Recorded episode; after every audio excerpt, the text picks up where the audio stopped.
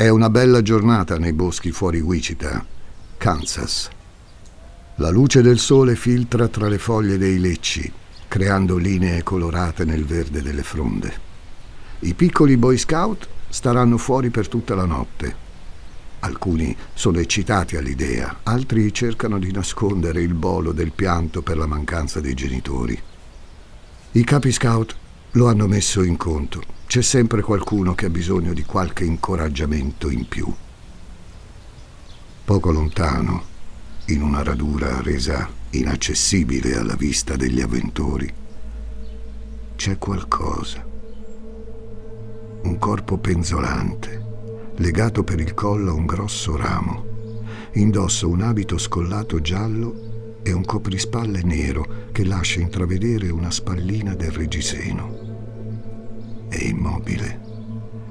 Le braccia sono legate strette dietro la schiena, in un'intricata rete che raggiunge il cappio che avvolge il collo. Un passamontagna marrone incornicia un viso di porcellana. La bocca è serrata da due pezzi di scotch nero.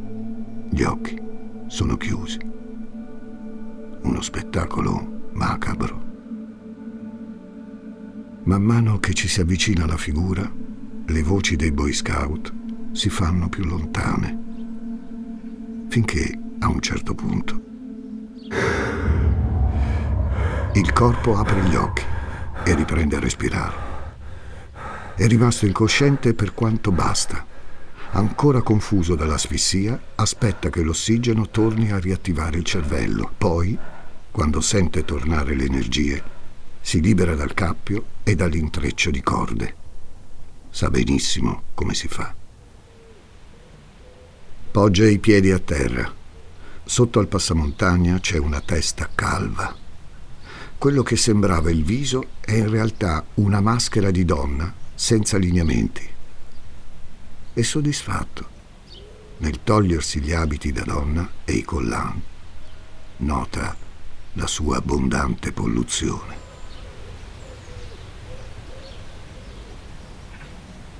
calzettoni risvoltati al ginocchio, pantaloncini corti, camicia azzurra a maniche corte, ricca di badge e spille, cappellino giallo con paraorecchie, un capiente zaino sul quale campeggia la scritta Dennis Raider, capo scout.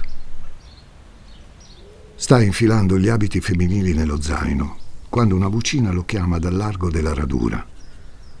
Un ragazzino di otto anni agita le braccia per attirare la sua attenzione. Dove eri finito? Papà?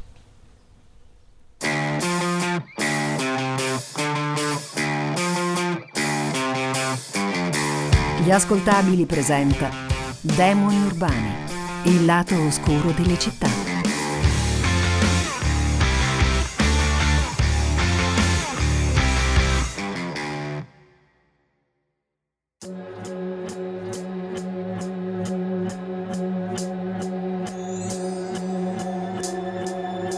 Wichita non è più un posto sicuro. Questa città al centro del Kansas, conosciuta solo per l'industria aeronautica e poco altro, dal 1974 è al centro della cronaca nera. C'è un omicida da qualche parte, e non uno qualunque, un serial killer i bambini non trovano più le porte dei vicini di casa aperte quando vogliono giocare o fare merenda. Le ragazze non camminano più da sole per strada e chiedono ai fratelli, amici e fidanzati di dormire insieme. C'è chi recupera una pistola o un fucile da piazzare sotto al guanciale e chi si affida a ditte di installazione di allarmi per placare il terrore. Uno dei tecnici dell'azienda di allarmi più richiesta, la ADT, è Dennis Raider.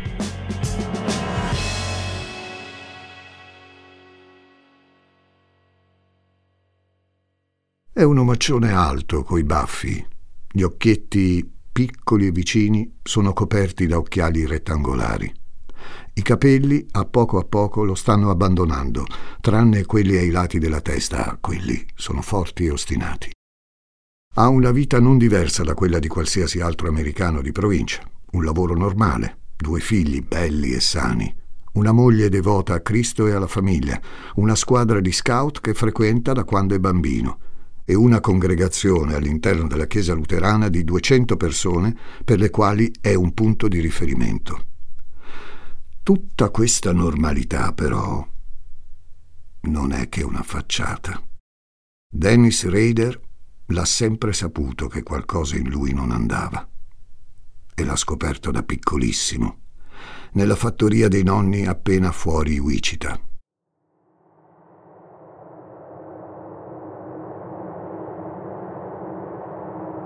Ha iniziato come iniziano tanti altri, torturando insetti, lucertole, rospi. Per quanto possa essere una cosa crudele, è piuttosto comune nei bambini. Lo fanno per curiosità. Di norma, però, a una certa età i bambini diventano consapevoli delle loro azioni e smettono. Dennis, invece, non si ferma, anzi peggiora. Passa dai piccoli insetti ad animali sempre più grandi e reattivi, topi, scoiattoli, pulcini prelevati dal pollaio del nonno, fino a cani e gatti. All'inizio cerca di catturarli con la forza, armato di bastoni, ma la caccia non porta mai a nulla e allora inventa una tecnica nuova, fare in modo che la bestiola si fidi di lui. Dennis usa coccole, parole, piccoli pezzi di pane o formaggio per avvicinarli. A quel punto sono gli animali stessi a seguirlo all'interno del granaio, accanto alla fattoria. A quel punto Dennis deve solo chiudere la porta e tirare fuori le corde. Dennis ama legare gli animali, avvolgere un cappio attorno alle zampe e issarli a mezz'aria, capovolti. Ama vederli terrorizzati cercare con gli occhi una via di fuga che non c'è e solo alla fine, quando il pensiero delle corde strette sulle piccole zampine gli ha dato sufficiente piacere, ama tirare ancora un po' fino a farli fuori. Queste cose lo eccitano. Se da piccolo non si negava i piaceri di una ancora immatura e disturbata sessualità, da ragazzino Dennis, che ora vive in città, deve tenere a bada i suoi impulsi. A sostituire cani e gatti, ora difficili da catturare, c'è la TV. Annette Funicello, la fidanzatina d'America e protagonista del programma Mickey Mouse Club, è al centro dei suoi pensieri erotici quando la vede ballare. Con quelle orecchiette da topolino che spuntano dai capelli neri, sogna di prenderla, spogliarla, legarla. Fa a se stesso ciò che vorrebbe fare a lei e inizia a legarsi. Inizia piano, con bende morbide. Si lega i polsi, le caviglie, avverte la pressione sul corpo e sulla gola. Più stringe, più si eccita. Le sedute di autobondage durano sempre più a lungo e Dennis impara a slegarsi appena un attimo prima di svenire. Conosci i nodi, li ha imparati negli scout. Ora, cari amici, chiariamo subito una cosa. Dennis Rader non è diverso dai suoi compagni ha il suo gruppo di amici con i quali, dopo la scuola, si ritrova sulle sponde del Little Arkansas a cacciare rane o pesci. Non è il più intelligente né il più stupido della sua classe. Ha due genitori felici e innamorati che non gli fanno mancare niente e tre fratelli più piccoli con cui giocare. Tutto tremendamente normale e crescendo questa normalità non cambia e diventa possibilità. Quando Dennis accetta il fatto che prima o poi ammazzerà qualcuno, comprende anche che se non vorrà farsi beccare, dovrà mimetizzarsi nel suo ambiente. Per questo, nel 1970, sposa Paula Dietz. Paula fa la cassiera ed è una donna semplice, con due grandi desideri continuare a frequentare la Chiesa e dedicarsi un giorno alla sua famiglia, in una bella casetta in un bel quartiere.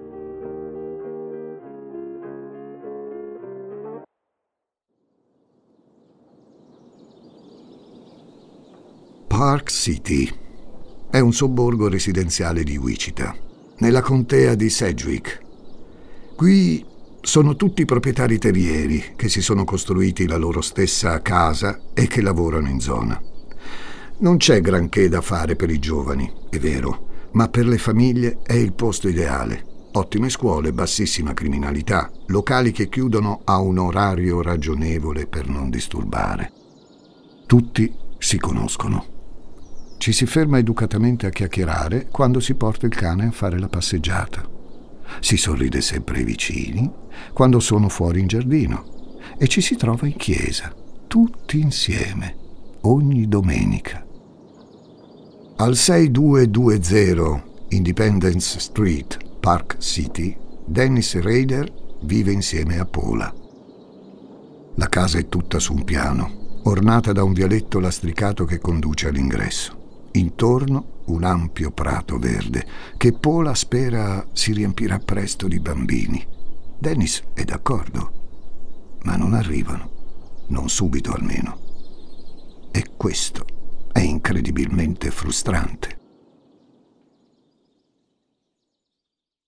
Nell'estate del 73 Dennis lavora alla catena di montaggio della Cessna Aircraft Company, un lavoro che di per sé non trova affatto male e che svolgeva volentieri. È durata poco. Una mattina di novembre scopre di essere stato licenziato a causa della crisi petrolifera. E la rabbia monta come mai aveva fatto prima. Sale sulla sua Chevrolet Impala del 62, lascia Park City e si sposta in altri quartieri limitrofi, alla ricerca di una ragazza in giro da sola. Ma niente.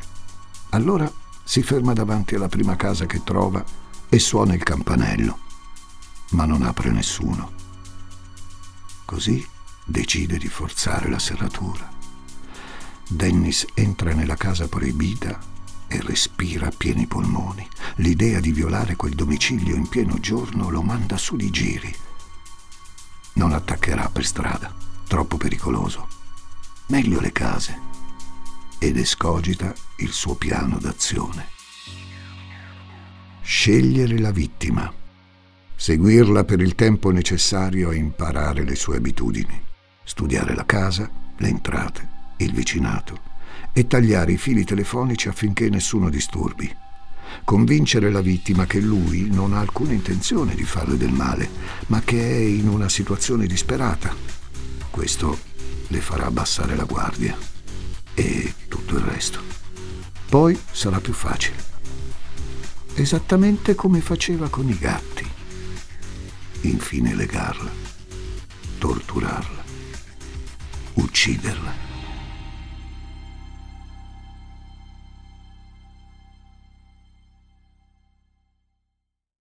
Una mattina di gennaio, mentre accompagna Paula al lavoro, vede una donna dai tratti latini salire su una station wagon davanti al vialetto di casa, insieme alla figlia.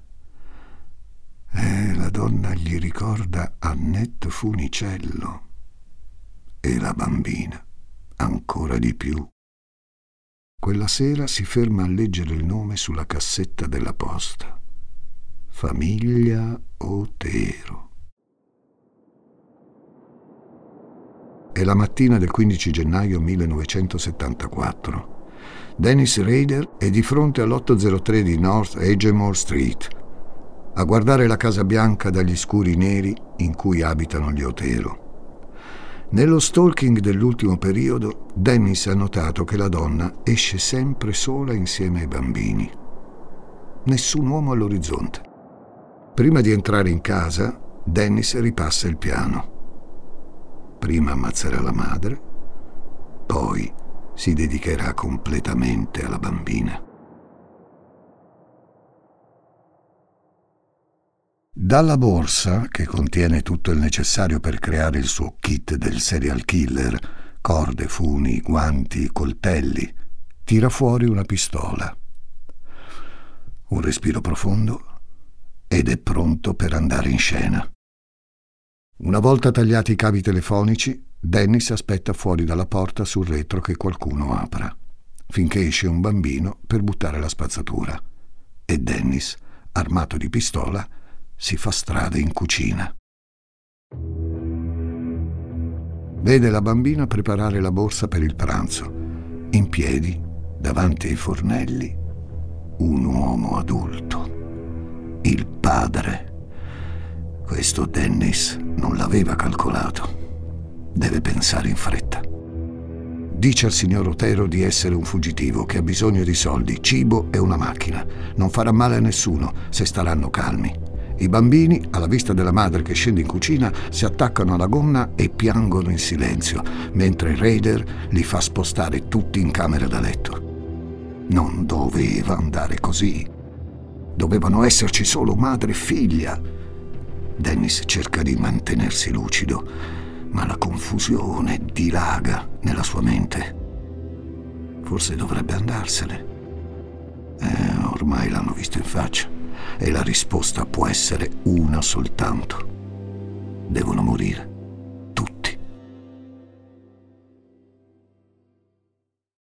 Dalla borsa tira fuori l'occorrente, corda, sacchetti di plastica, coltello.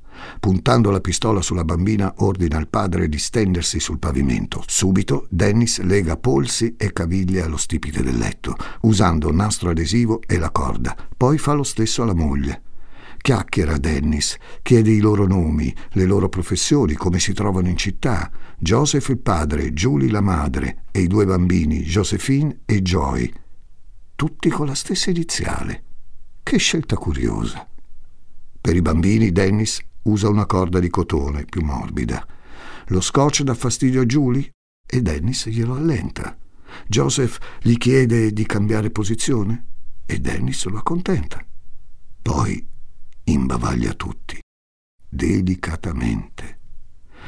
Dennis si prende un secondo per ammirare la scena.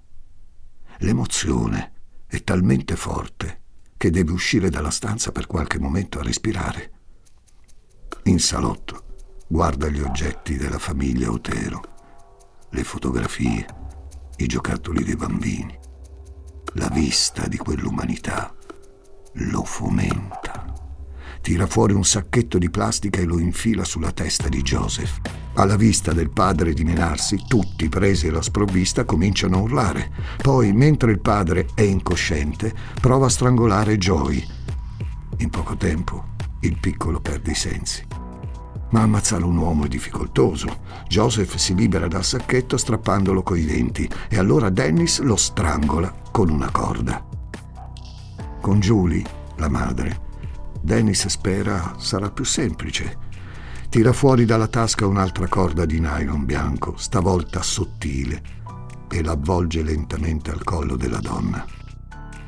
Vuole guardare quella creatura graziata come un cigno annaspare alla ricerca di un filo d'aria finché esanime sviene. Prima di morire Julie pronuncia una frase. Che Dio abbia misericordia della tua anima. A quelle parole Dennis stringe più forte finché il sangue scende a fiotti dalla bocca e dal naso. Quando ha finito, le copre la faccia con un cuscino. Joy, il piccolino, nel frattempo si è ripreso. Pare che non riesca a strangolare nessuno al primo colpo, nemmeno un bambino. È nervoso Dennis mentre prende il piccolo per la vita e lo porta in cameretta. Gli avvolge la testa con due magliette e un sacchetto e conclude l'opera legandogli mani e piedi con uno scorsoio all'altezza della schiena. Dopodiché lo posa sul letto e tira. I rantoli di Joy lo riportano alla fattoria. Come faceva con i gatti, Dennis si siede e sente il bambino implorare aiuto. Quando smette di agitarsi, sfinito dal dolore. Dennis eh, lo grazia della morte.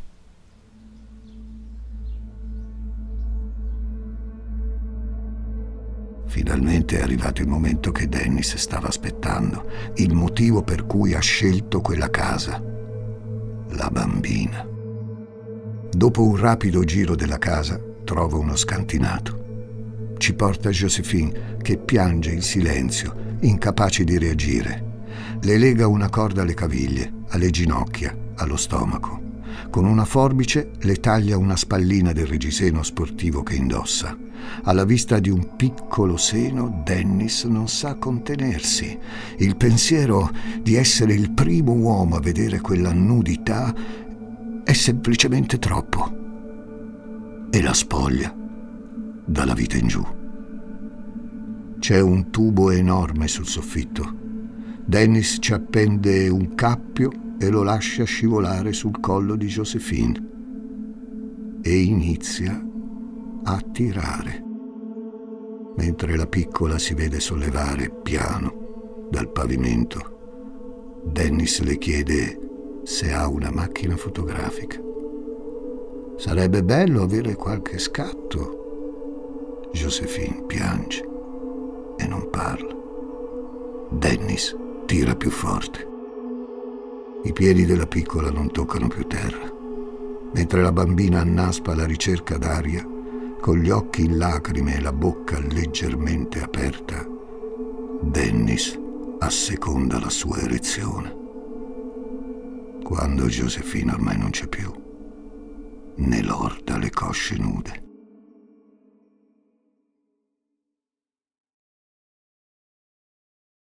Dopo la masturbazione, la testa si svuota e per qualche attimo può godersi il suo operato.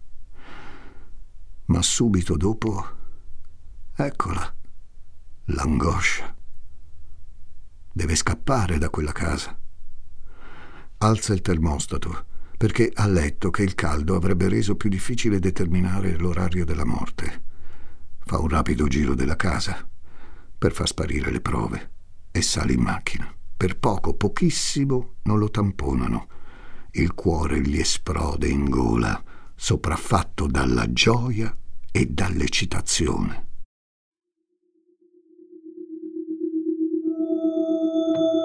È da quando ha facoltà di pensare che Dennis Rader si arrovella sul suo bisogno.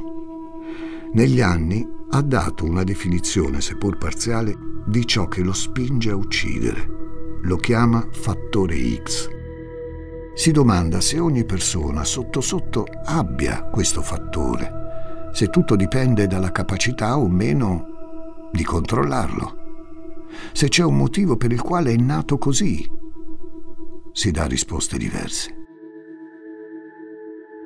Intanto a casa il panico dura qualche giorno, il tempo di rendersi conto che nessun poliziotto ormai busserà alla sua porta per sbatterlo in galera. Vero è che con gli Otero è andata bene. Deve stare più attento in futuro. Stila una lista di criteri che i suoi futuri progetti, così chiamerà d'ora in poi le vittime, devono rispettare. Devono essere femmine. Non è importante la nazionalità, i colori o i tratti somatici. Dennis non ha un modello preferito. Devono vivere da sole, avere una routine prestabilita, senza fidanzato o amici che possano interferire. Devono essere piacenti e dell'età giusta. Devono vivere in un quartiere tranquillo. Devono avere un appartamento che gli permetta di entrare senza essere visto dai vicini. Catherine Bright, 21 anni, incarna tutti questi aspetti. Ciao, sono intelligenza artificiale. Per gli amici AI. Cecilia Zagarrigo mi ha invitato a confrontarmi con Elisa Nicoli, Andrea Grieco, Marco Dixi e tanti altri famosi divulgatori. Gli ruberò il lavoro? Scopritelo ascoltando Intelligenza Reale.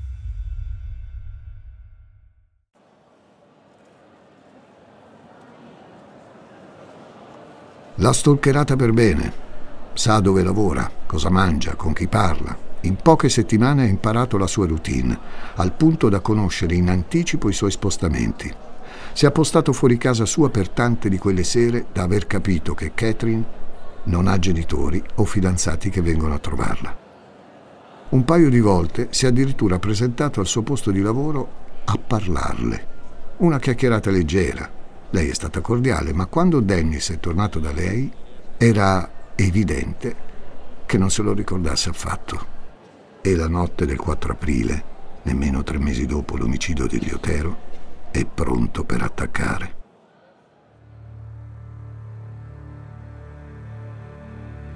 L'ha aspettata a casa per diverse ore, sicuro che sarebbe rientrata entro le otto. Ma quando la ragazza varca la soglia, è in compagnia di un uomo, suo fratello Kevin. Ma perché non va mai come vuole lui? Di nuovo deve pensare in fretta Esce allo scoperto minacciandoli con la pistola, ripetendo il copione già utilizzato con gli Otero. Dice di essere ricercato in California e di aver bisogno di un'auto, ma la situazione degenera presto. Prima spara Kevin due volte, poi strangola Catherine. Usa le mani, ma non riesce a fare abbastanza pressione per ucciderla. Poi passa alle corde. Ma niente, la ragazza non muore. Poi il rumore di una porta che sbatte. Kevin, Dio solo sa come, è ancora vivo e si è rialzato ed è scappato a chiedere aiuto. Dennis deve fuggire. Prima però tira fuori dalla sua borsa un coltello e finisce Catherine.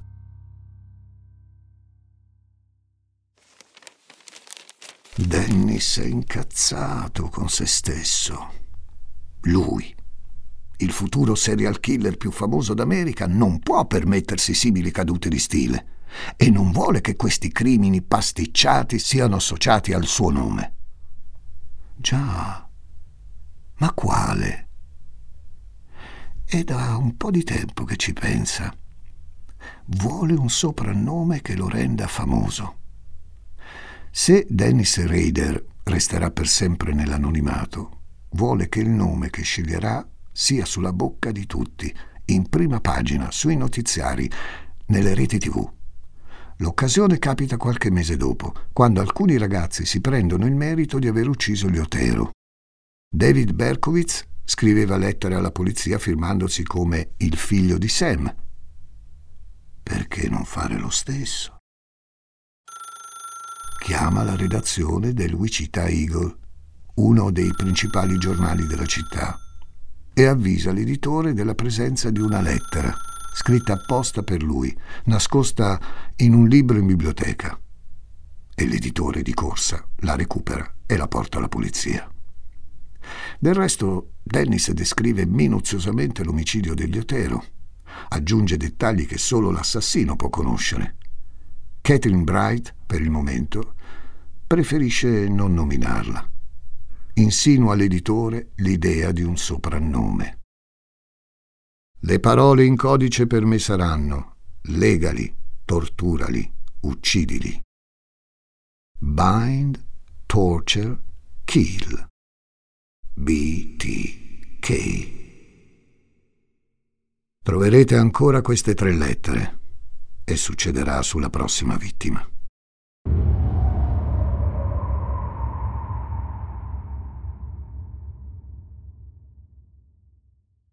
A luglio del 1975 Dennis diventa padre per la prima volta. Brian, il suo primogenito, occupa gran parte del suo tempo. È in questo periodo che, lavorando in una ditta di installazione di antifurti, può cercare con calma i suoi prossimi progetti. Grazie al suo lavoro può girare per le stradine residenziali, farsi vedere e riconoscere, nascondersi in piena vista, entrare nelle case. L'omicidio di Shirley Vian non era preventivato. Si era fissato su una sua vicina di casa, ma poiché questa non si era presentata, ha deciso di lasciar perdere. Stava per abbandonare la zona quando nota un bambino sui cinque anni camminare da solo. Dove c'è un bambino che fa una commissione, c'è una madre che lo aspetta. e decide di seguirlo.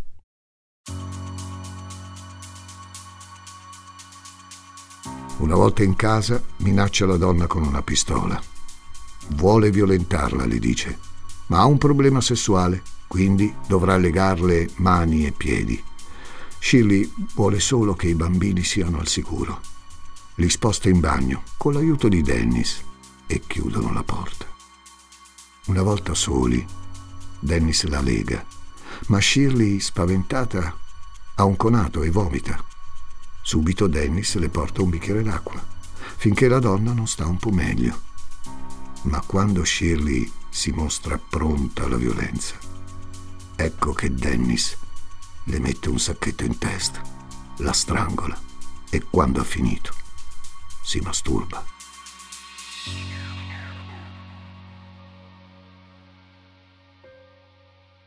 Nemmeno nove mesi dopo ed è pronto per un altro progetto.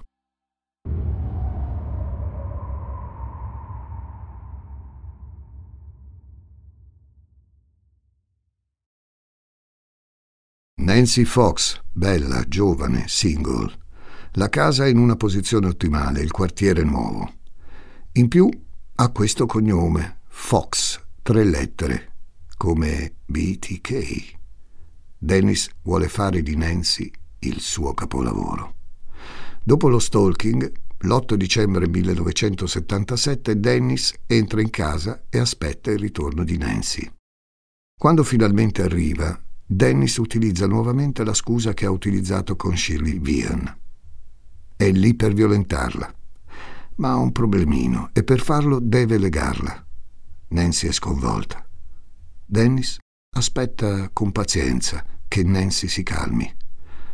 Le offre una sigaretta. Va bene, facciamolo, dice lei. Ma in fretta, così chiamo la polizia. Dennis la fa sdraiare sul letto, a pancia in giù. La ammanetta e le lega i piedi. Anche lui intanto si spoglia. Poi, mentre il respiro di Nancy si fa più regolare, forse perché era assegnata allo stupro, Dennis recupera la cintura e gliela stringe intorno al collo. Nancy è in shock. Non può liberarsi. Ha le braccia e le gambe bloccate. Dennis si avvicina con le labbra al suo orecchio e per la prima volta confessa. Io sono BTK e ti ucciderò come ho fatto con tutte le altre. Quando ormai la ragazza non si muove, procede alla masturbazione.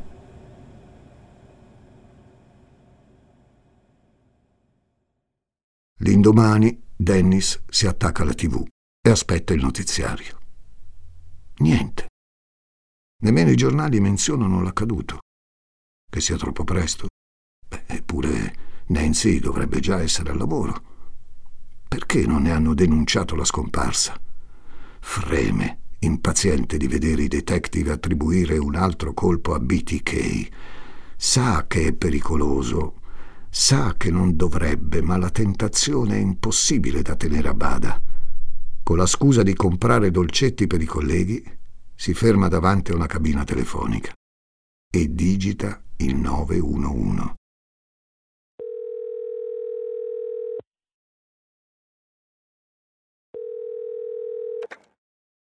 Troverete il cadavere di una donna all'843 di South Pershing Street. Il suo nome è Nancy Fox. Poi il silenzio.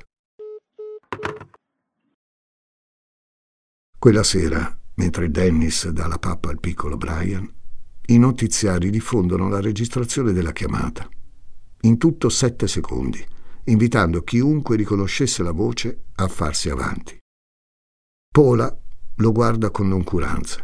Sai che sembra proprio la tua voce? Danny sposa il cucchiaio e accarezza i capelli del piccolo. Per un istante, senza guardarle in faccia, riflette se sia il caso di fare fuori la moglie. Un incidente, magari, Pochi secondi dopo, il tono di Pola cambia. Ha una notizia. È di nuovo incinta.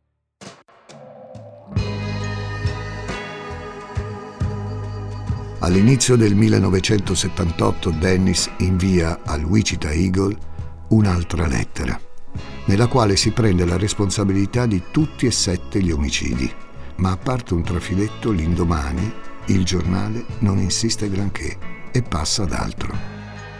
E Dennis di nuovo si incazza.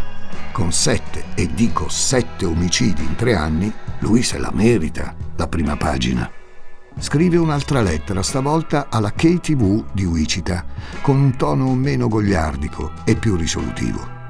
Quante altre persone deve ammazzare perché si parli come si deve di BTK? A fine lettera propone alla polizia alcuni nomi d'arte con cui gli piacerebbe essere interpellato. Fa scegliere agli agenti però. Lo strangolatore BTK? BTK lo strangolatore poetico? Il boia di Wichita BTK? Il fantasma BTK? In centrale, i detective analizzano la lettera più e più volte. È evidente che BTK voglia essere adulato. Diamogliela, questa adulazione. Vediamo che succede.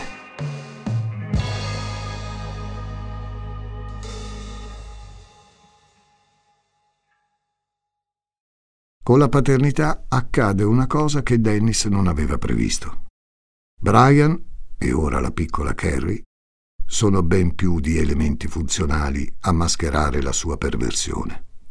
A questi bambini piccoli, buffi, sempre sorridenti, Dennis vuole bene. Un tipo di bene che forse non ha mai provato per nessuno, men che meno per Pola. I piccoli mostrano un grande amore per la natura e gli animali. Brian è responsabile, disciplinato e dolcissimo. Vorrebbe iniziare a frequentare gli scout e Dennis non solo accoglie con gioia l'idea, ma lo accompagna. Più i figli crescono, più Dennis si dà da fare. Costruisce altalene, scivoli, una casa sull'albero, come quella che aveva lui da bambino. Mai una volta Dennis si è tirato indietro, quando i suoi figli avevano bisogno di lui. Cari amici, non pensate che la luce della paternità abbia adombrato il fattore X. Ciò che sente Dennis è un impulso biologico che non si può estirpare. Eppure, per diversi anni, Dennis si controlla quale serial killer resta inattivo per otto anni? A tutti, cittadini di Wichita, media e investigatori, viene facile pensare che il maniaco assassino sia morto o almeno che stia scontando una pena in carcere.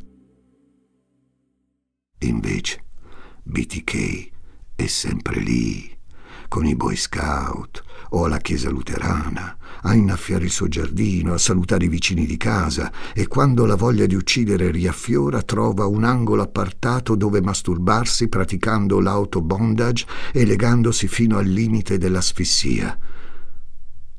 Questo fino al 1985, quando decide di mettere in scena un piano al quale, in effetti, pensa da parecchio tempo l'omicidio della sua vicina di casa o, come lo chiama lui, il progetto pasticcino. Non è affatto un omicidio qualunque. Progettare l'uccisione di una persona che vive in fondo alla strada e farla franca è qualcosa di troppo allettante. È il coronamento del fatto che tutti quegli anni di camouflage sono realmente serviti a qualcosa. Non ha nemmeno bisogno di seguirla. I suoi orari li conosce alla perfezione. Immaginare la polizia che lo cerca in lungo e in largo, quando è appena a poche porte di distanza. Partecipare attivamente alle indagini, rispondendo a eventuali domande degli investigatori. Essere intervistato, magari. Oh, sono pensieri troppo invitanti che Dennis non vede l'ora di trasformare in realtà.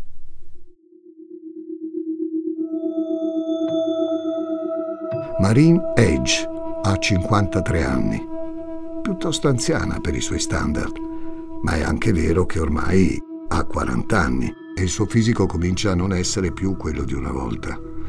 Il 27 aprile 1985 entra in casa della donna e la aspetta, nascosto in una delle camere. Al suo ritorno, Marine non è sola. C'è un uomo con cui si intrattiene per una serata romantica. Dennis se ne sta chiuso in un armadio, in attesa. A tarda notte l'uomo lascia la casa, Marine si corica e Dennis attende le prime luci del mattino.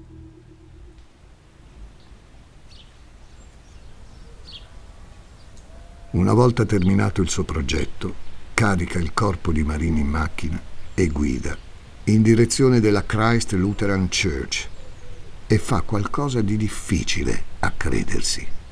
Apre il portone della chiesa con le sue chiavi personali. Di fronte a lui il rosone lievemente illuminato crea un alone di luce che arriva fino ai suoi piedi, come se Dio fosse lì di fronte a riflettere le sue azioni. Trascina il corpo della donna fino al seminterrato e chiude a chiave il portone. Ora che è nella sua chiesa, Dennis si sente al sicuro. È certosino, mentre copre con pesanti sacchi neri le piccole finestre della stanza. Quando ha finito, prende il corpo nudo di Marine, lo mette in posa, lo lega, lo appende le scatta diverse Polaroid e, come sempre, si masturba. Quando ha finito, trascina ancora il corpo di Marini in macchina e guida verso est, dove abbandona il cadavere in un fosso lungo la strada.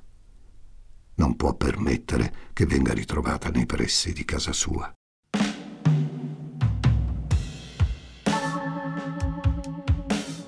Le ultime due vittime di Dennis Rader sono la 28enne Vicky Wagerly e la 62enne Dolores Davis, entrambe strangolate. Vuoi per l'età, vuoi per la stanchezza e il fisico ormai non più tonico, a 50 anni entra in una nuova fase della vita in cui appende le corde al chiodo e torna a dedicarsi alla famiglia. Nessuno sentirà parlare di BTK per un po'. A Park City invece tutti parlano di Dennis Rader perché è diventato l'incubo del quartiere. È stato assunto come funzionario della conformità, una sorta di ranger adibito al rispetto della buona creanza in zona. Se ne va in giro con la sua uniforme da guardia a multare le signore che portano a spasso il cane con guizzagli troppo lunghi o troppo corti e i vicini di casa i cui prati non rispettano le regole imposte. Questo senso di potere gli piace e come. Non sentiremo parlare di BTK per un po', dicevamo. Per la precisione, per altri dieci anni, fino al 2004.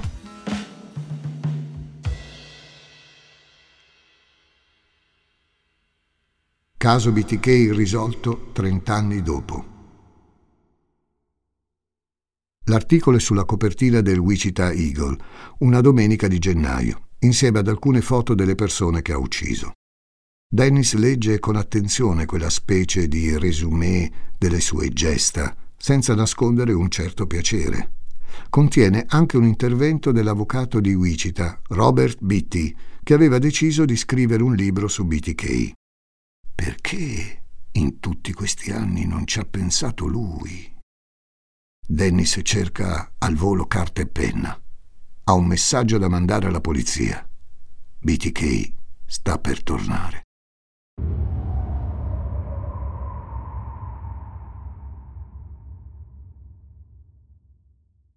Una scatola di cereali contenente gioielli delle vittime, una fotocopia di una patente, una Barbie che indossa solo la t-shirt, il cui collo è legato a un tubo a raffigurare la piccola Josephine Otero.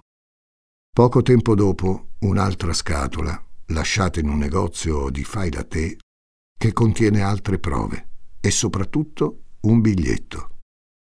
L'ispettore Landwehr, che lavora al caso BTK da 30 anni, fa un tentativo. Usa i media per comunicare con BTK, dicendogli che non crede che sia veramente tornato e che probabilmente si tratta di un imitatore.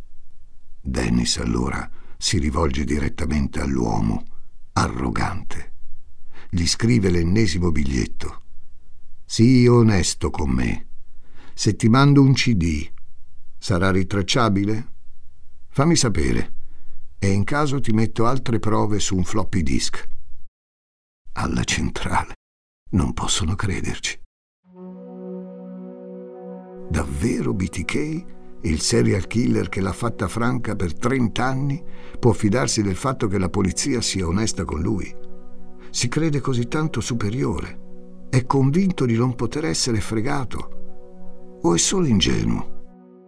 Attraverso un messaggio su un giornale avvisano Raider che no, non sono in grado di risalire a lui, partendo da un floppy disk. E aspettano. Passano pochi giorni. Ecco che il benedetto dischetto arriva. La polizia identifica il file contenuto e in un attimo risale a chi l'ha preparato, quando e da dove. È stato un certo Dennis, direttamente da un computer di proprietà della Chiesa Luterana di Cristo a Park City. Dennis come il presidente della congregazione.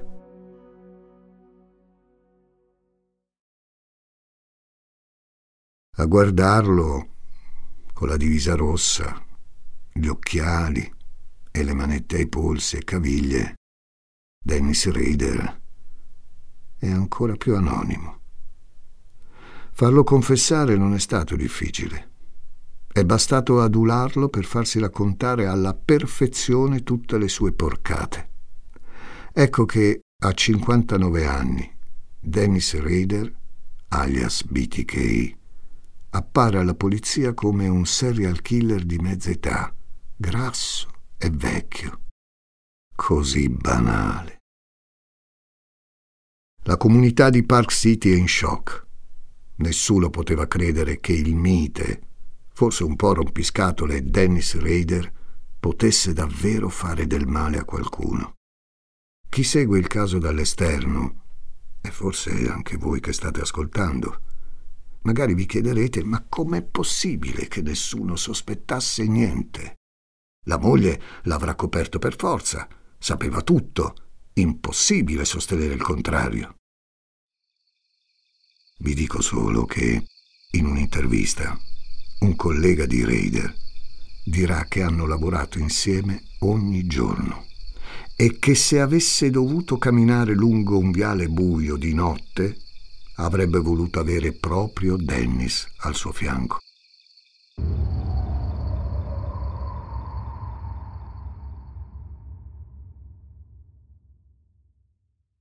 Dennis Rader è stato arrestato il 25 febbraio 2005. Quel giorno, lontano dal Kansas, in Michigan, la figlia, Carrie Rader, ora Carrie Rosen, apre la porta di casa e si vede davanti alcuni agenti. Hanno una notizia per lei. Le chiedono se si ricorda di BTK. Carrie, spaventata, dice sì, certo che me lo ricordo. E il pensiero va subito a sua nonna Dorotea, piuttosto anziana, rimasta da sola in casa. Che BTK l'abbia uccisa? No, Carrie. Non è questo che vogliono dirti gli agenti.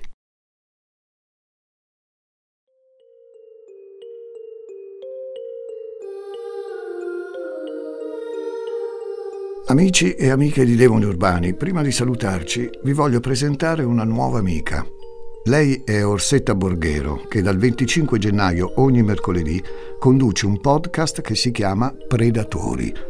Orsetta, ciao. Ciao Francesco. Allora, dici qualcosa in più. Ma chi sono questi predatori? Eh, sono personaggi diversi che si muovono in epoche storiche diverse e che racchiudono tutte le sfumature della predazione, sessuale, psicologica, finanziaria, religiosa. E in ogni caso il denominatore comune è sempre unico. I predatori studiano le debolezze delle vittime, le attirano a loro con abilità straordinaria. Ah, e non è detto che siano per forza violenti eh, o che ti aggrediscano in casa. No, riescono a fare in modo che sia tu a finire nella loro rete. Predatori debutta poco prima del 27 gennaio, il giorno della memoria. Eh sì, il giorno in cui ricordiamo le vittime dell'Olocausto e infatti il protagonista del primo episodio è Joseph Goebbels, figura centrale del nazismo, ministro della propaganda e, beh, manipolatore per eccellenza.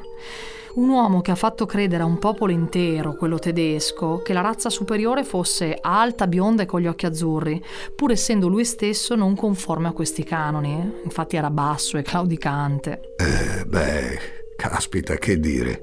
Allora, Orsetta, ci sentiamo dal 25 gennaio, ogni mercoledì, solo su Spotify. Certo, Francesco, ti aspetto e vi aspetto.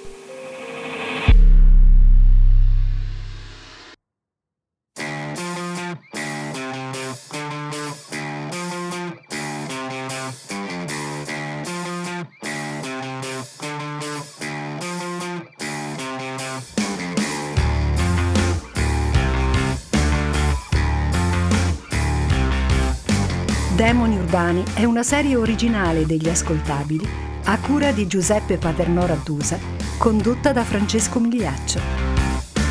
Questa puntata è stata scritta da Martina Marasco, editing e sound design di Francesco Campeotto e Alessandro Levrini, prodotto da Giacomo Zito e Ilaria Villani in esclusiva per Spotify.